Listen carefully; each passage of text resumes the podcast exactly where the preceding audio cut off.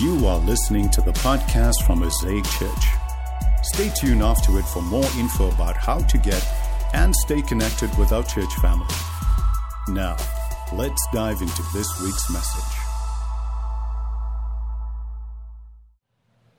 Our scripture reading today comes from Mark 1, the beginning of the good news about Jesus the Messiah, the Son of God, as it is written in Isaiah the prophet. I will send my messenger ahead of you, who will prepare your way, a voice of one calling in the wilderness. Prepare the way of the Lord, make straight paths for him. And so John the Baptist appeared in the wilderness, preaching a baptism of repentance for the forgiveness of sins. The whole Judean countryside and all of the people of Jerusalem went out to him, confessing their sins. They were baptized by him in the Jordan River. John wore clothing made of camel's hair with a belt around his waist. He ate locust and wild honey. And this was the message After me comes the one more powerful than I. The straps of his sandals I am not worthy to, stu- to, worthy to stoop down to untie. I baptize you with water, but he will baptize you with the Holy Spirit. Amen. Amen. Welcome. Great to see all of you today. A couple things before we get going. First of all, it's February, which means it's Black History Month. And so just want to take a moment to acknowledge and to celebrate the, the contributions of black Americans in our nation, in our church, and in my life. So we're better because of you. We're, we're greater because of you. So just want to say thank you. I hope you feel seen and known and acknowledged uh, all month long. So yeah, very good. Uh, also, if you uh, if you missed our marriage event this weekend, you missed a really good time, and maybe you saw that like kind of rave looking thing we were doing in that that room back there, and it was a fun time to dance. And I think some dudes who hadn't danced with their wives since their wedding uh, got to dance, and we were wheeling in the oxygen machines and some towels to break the sweat. I some guys pulled their pulled their hamstrings, but it's okay. It was all in the name of love. It was all worth it. So uh, it was a good time. Yeah, if you're like me and you go to the grocery store, and by the way, let's just acknowledge if you're me and you've gone to the grocery store, it means that things have gone extremely wrong in your life. It sounds like a stereotype, but it's true because it would mean that mom is out of town, or mom's sick, and so dad is forced out into the wild to hunt, to, to forage for food in a desperate attempt to keep the kids alive, you know. And the kids, maybe this is true in your home today, or it was true when you were growing up, growing up or it's true still of, of your, your mom today.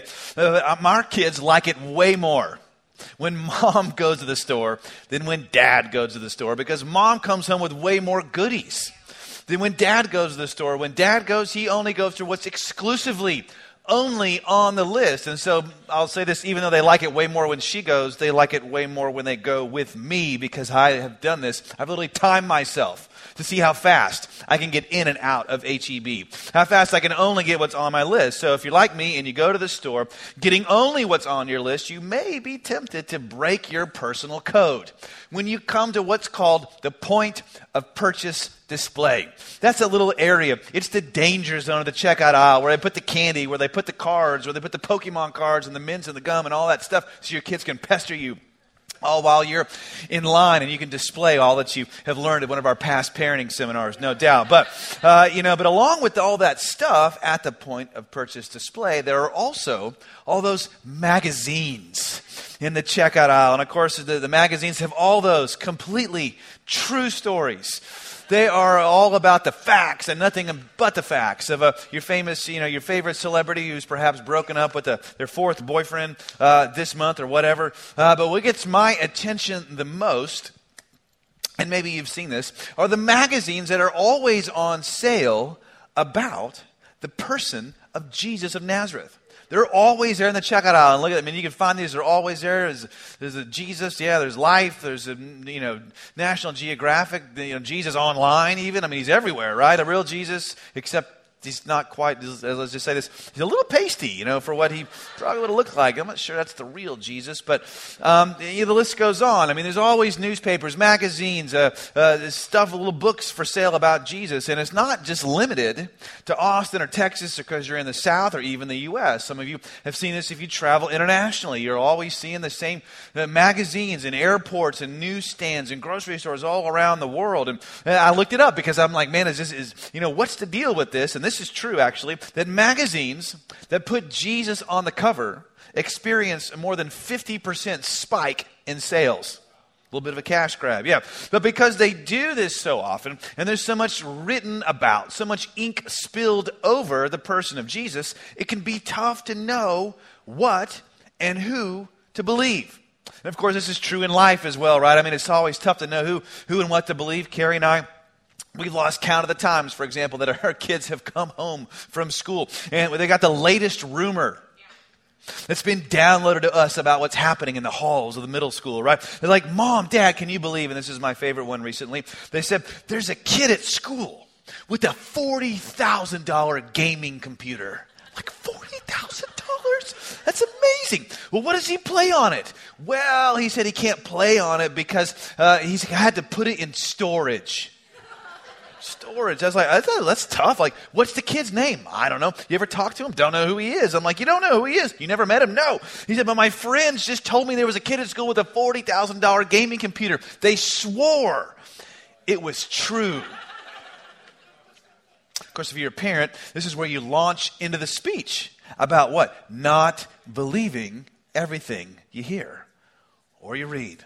And so if that's you when it comes to the person of Jesus and you said, you know, man, I'm here, somebody brought me here today, and by the way, we're glad you're here, but if, if that's kind of like where you are with the person of Jesus, you've seen stuff uh, written, you've heard stuff said, or you watched the show on Netflix, or your professor said this in your university class, or your friend said something to you, and you're saying, I know I'm not supposed to believe everything I hear, everything I read, but it sounds so, so compelling. If that's you, I want you to know here today, I hear you. I hear you. And even more than that, this brand new series today is for you. And someone named Mark hears you as well because his book, his writing is for you today. It's for the modern reader today because this person, Mark, as you may know, Mark was the author, the writer of one of the four gospels, the four accounts of the life of Jesus in what Christians call the New Testament.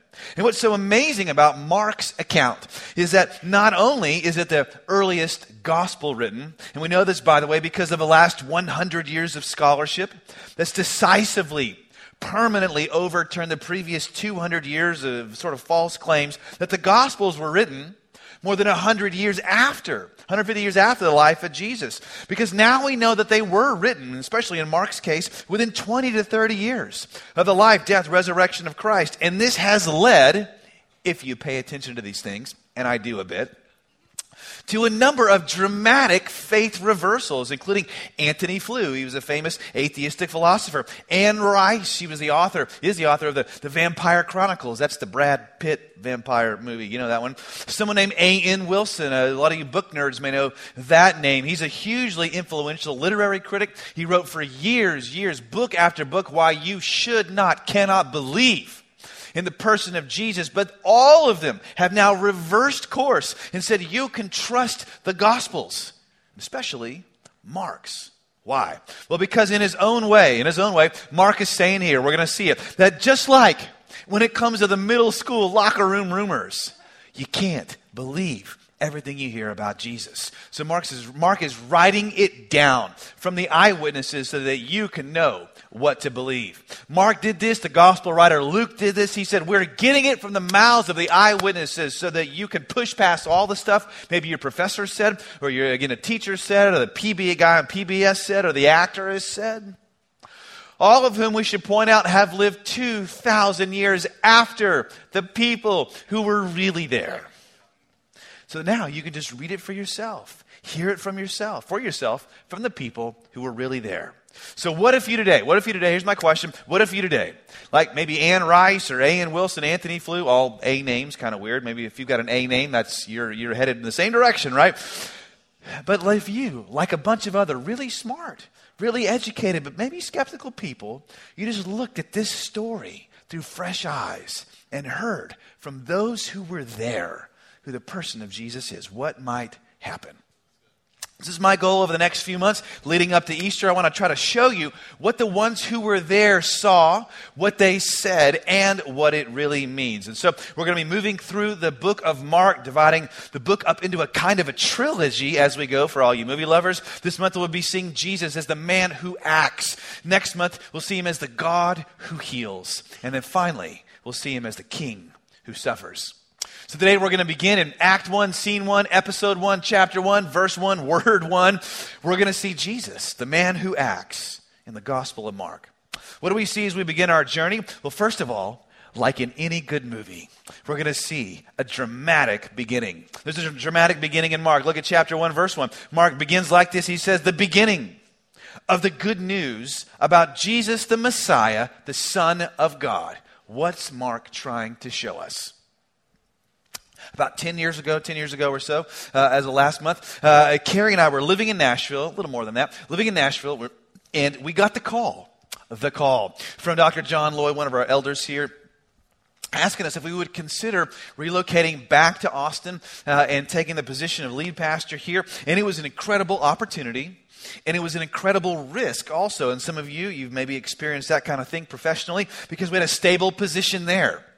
Looking good there, a great job there, asked to come back here when the church was at a low point. And in between the time we had moved there and gotten the call to come back here, two things had happened that affected our decision, one way or the other. First of all, we had bought a home there.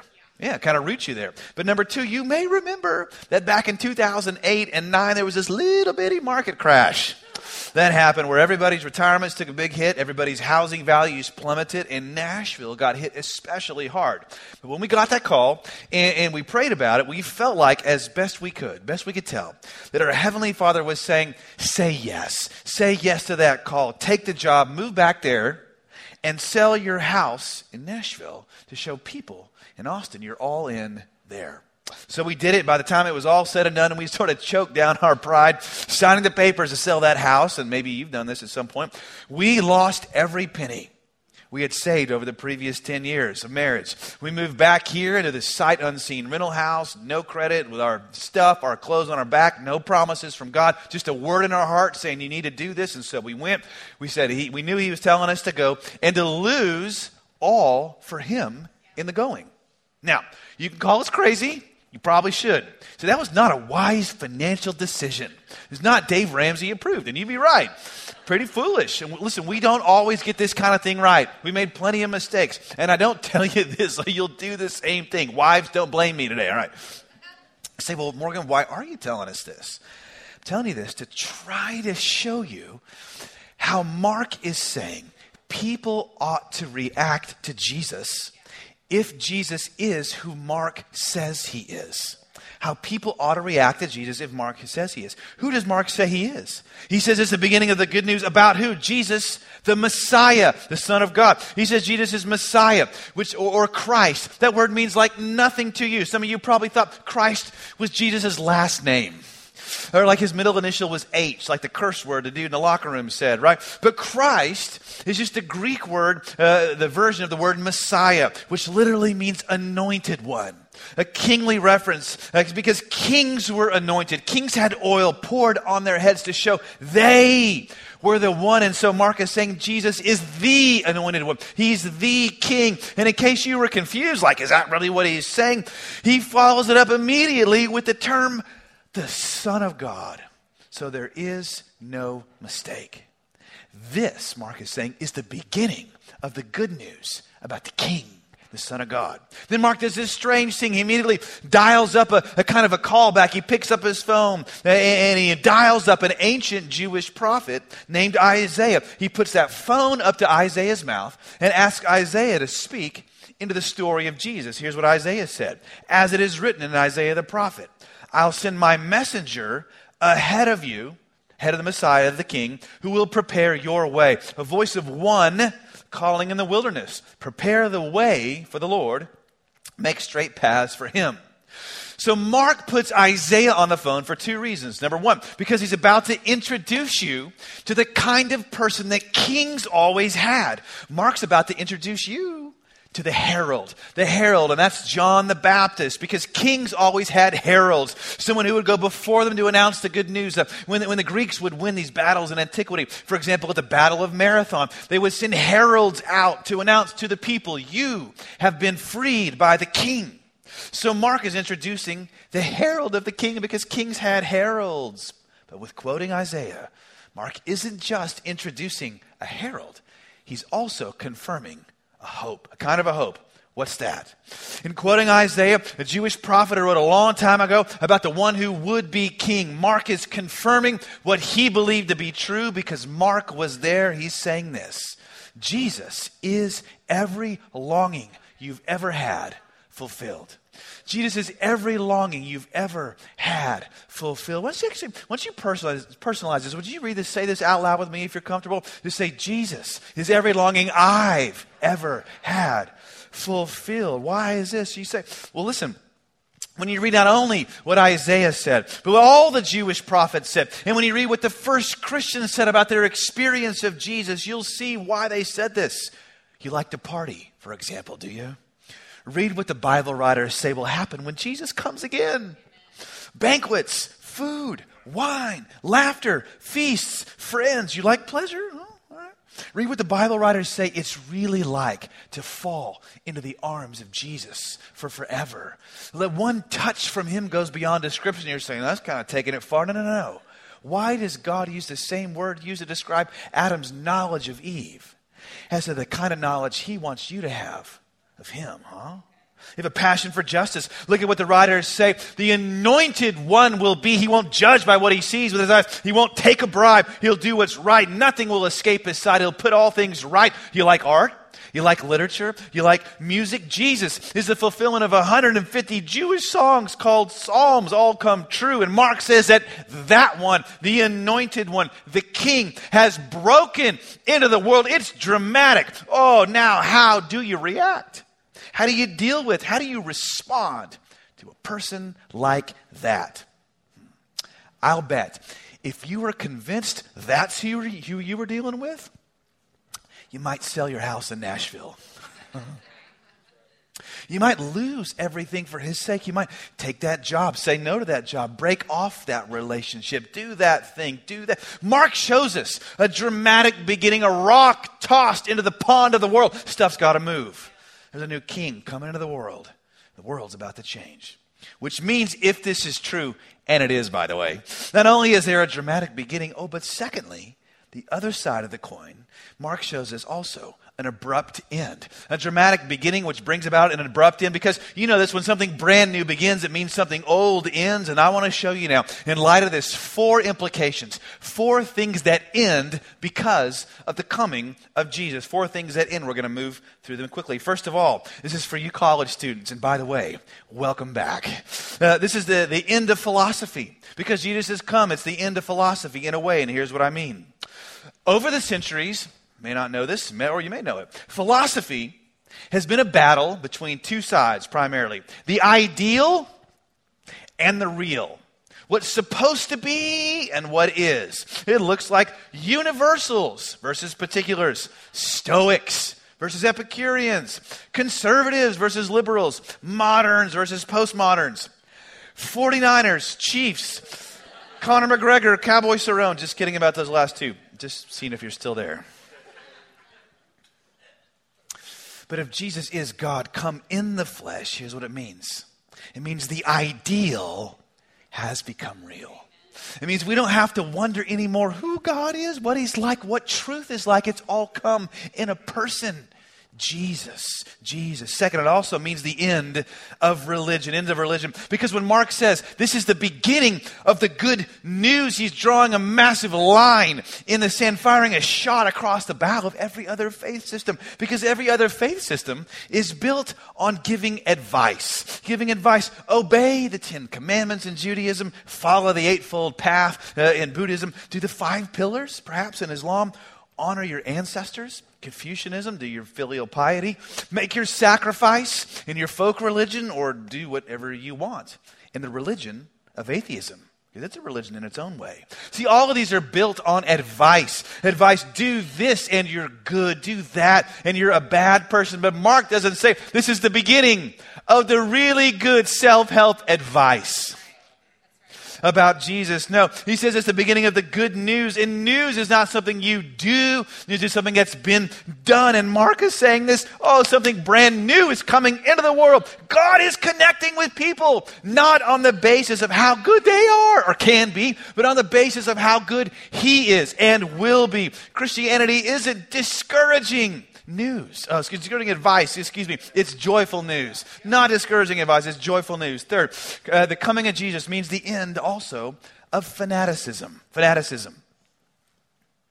When you hear something like this preached, maybe some of you are getting understandably nervous because you don't want to become, are you like are you saying, am I going to have to become one of those fanatics, like a person who's real mean, real angry, judgmental? I have to like vote for this or that, you know, or one of those people who lack compassion or hold up signs in the streets saying God hates those people?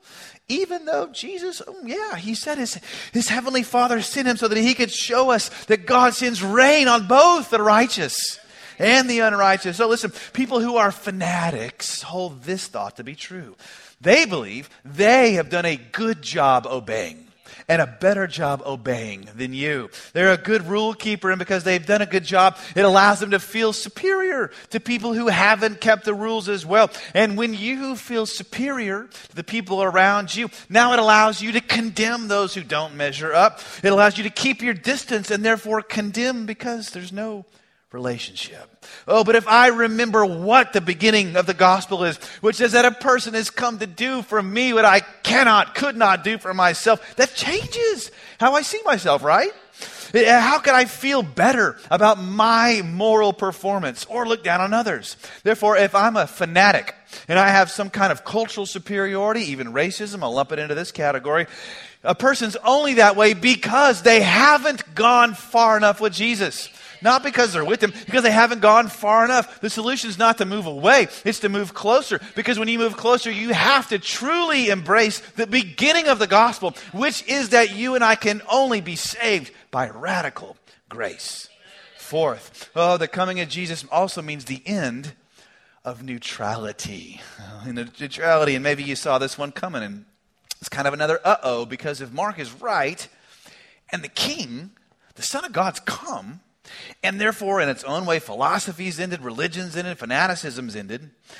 In a kind of a way, Mark's kind of got us boxed in here, right, with Jesus? Because what's left for a person to decide except to make a decision, a kind of a decision for or against a person like this. Now, this can take time. I understand. We'll look at that in depth next week how patient Jesus is, how relationally uh, long suffering he is with us, how loving he is with people struggling to decide for or against him. But he but still here, we've got the inescapable feeling of being pressed to decide. Why do we struggle with this about a person like this? Well, here's why. I'll try to put it like this. Set it up. I love, probably you do too, going here. I love going here. Sorry, it's not supposed to be commercial, but it's just what it is. I love coffee houses. Doesn't have to be them, but you know the little the, the girl in the green uh, logo there. But besides the coffee, what I love and what you really love there this isn't necessarily the coffee. What you love there are the baristas. You love the people, you love the baristas because those people are amazing. And by the way, if you're a barista, any coffee place, thank you. We love you. Thank you, first of all, for being patient with us, especially me. Because when I go in there and you go in and you see the sign, it's like 75 different things. And I don't know what I want. What's the weather like? How do I feel? How much coffee have I already had, right? I stare blankly at the sign until you guide me down a personalized path towards glory. I see a few hands going up all around the room right now, right? So here's what I had to say to you on behalf of, on behalf of a grateful nation. I love you so much. It's shameless Austin plug there, right? Because you make a sweet, drizzled, frappiated, mochified, hot or cold delights, provided we can pay the $5, of course. But the money isn't the thing, it's the personalized, individualized experience of why we come in there, why we pay through the nose. So here's the thing. Let me break it down for you. Let me try to put what Mark is saying now in a way you can understand, maybe. Jesus is not your barista. He's not mine. He's not yours. He's not ours. Because the beginning of the gospel is this that Jesus, the King, the Messiah, the Son of God, has come. He come to make you coffee. He's come to change your life. That's what kings do. And now, now you're getting real nervous. Change life, kings. Man, Morgan, isn't, isn't the actual record of kings deplorable? Yes, yes. So how can we know that we can trust Jesus as king, huh? Well, it's not just because of what his radical beginning is, not just because of the abrupt end he also brings, but third, in the end, it's because of the unlikeliest of futures that Mark shows us about this king. Right from the beginning, Mark drops this tremendous hint about the kind of king Jesus is going to be. Because those first words Mark wrote, in a way, weren't written by him at all. When Mark writes this, the beginning of the good news about Jesus, the Messiah, the Son of God, he's actually directly quoting, referencing on purpose a famous Roman inscription from 9 BC, just a few years before Jesus was born. It was written about the Roman King Augustus. Do you know what that inscription said? It says this The beginning of the good news about Augustus. Mark is immediately comparing the kingship of Jesus. Man, it's like that callback, right? I mean, if some, if you, if, if someone, if he were to write here, man, for all you Gen Xers, stop, collaborate, and listen. You would know he's making a reference to something else. Oh, every person in that I knew that's what he was doing here. Because Augustus, he was the son of Julius Caesar. Julius Caesar claimed to be a god, therefore, Augustus was the son of a God. Oh, but when now Mark quotes these words from Isaiah, he's showing you how different a kind of king Jesus is going to be. He says, Prepare the way for the Lord, make straight paths for him.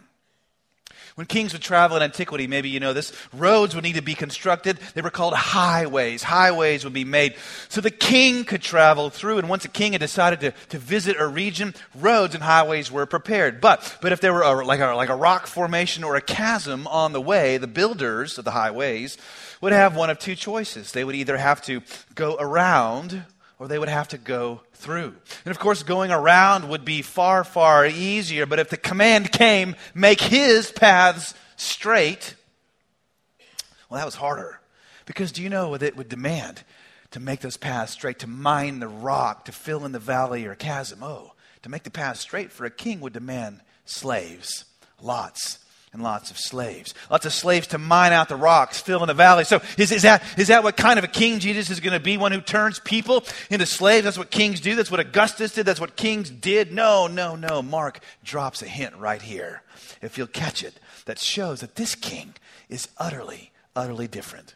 When Mark uses the word way here, it's the Greek word hodos, which after this Mark uses almost exclusively to refer to another kind of a way that Jesus talks about. Jesus' way, Jesus' road, not to a throne, not to a palace but to the cross. To the cross. And in case it wasn't clear enough what Mark's doing, that word for paths, it's got a double meaning in the Greek. It's a pun play on words Mark is making because that word path doesn't just mean paths, it means trauma.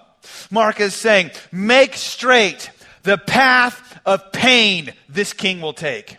Make straight the path of trauma he's going to go down. And Mark is showing us that unlike every other king, this king hasn't come to take your life but to give his own for you. He's showing you from the beginning the kind of king Jesus is going to be. Right from the beginning of the gospel, we're shown this king hasn't come to be served, but to serve and to give his life as a ransom, as a payment for in the place of many. Right from the beginning of the gospel, we're shown not Jesus as a nice teacher, not as an inspiring figure, but as Savior, sufferer, Lord, and King.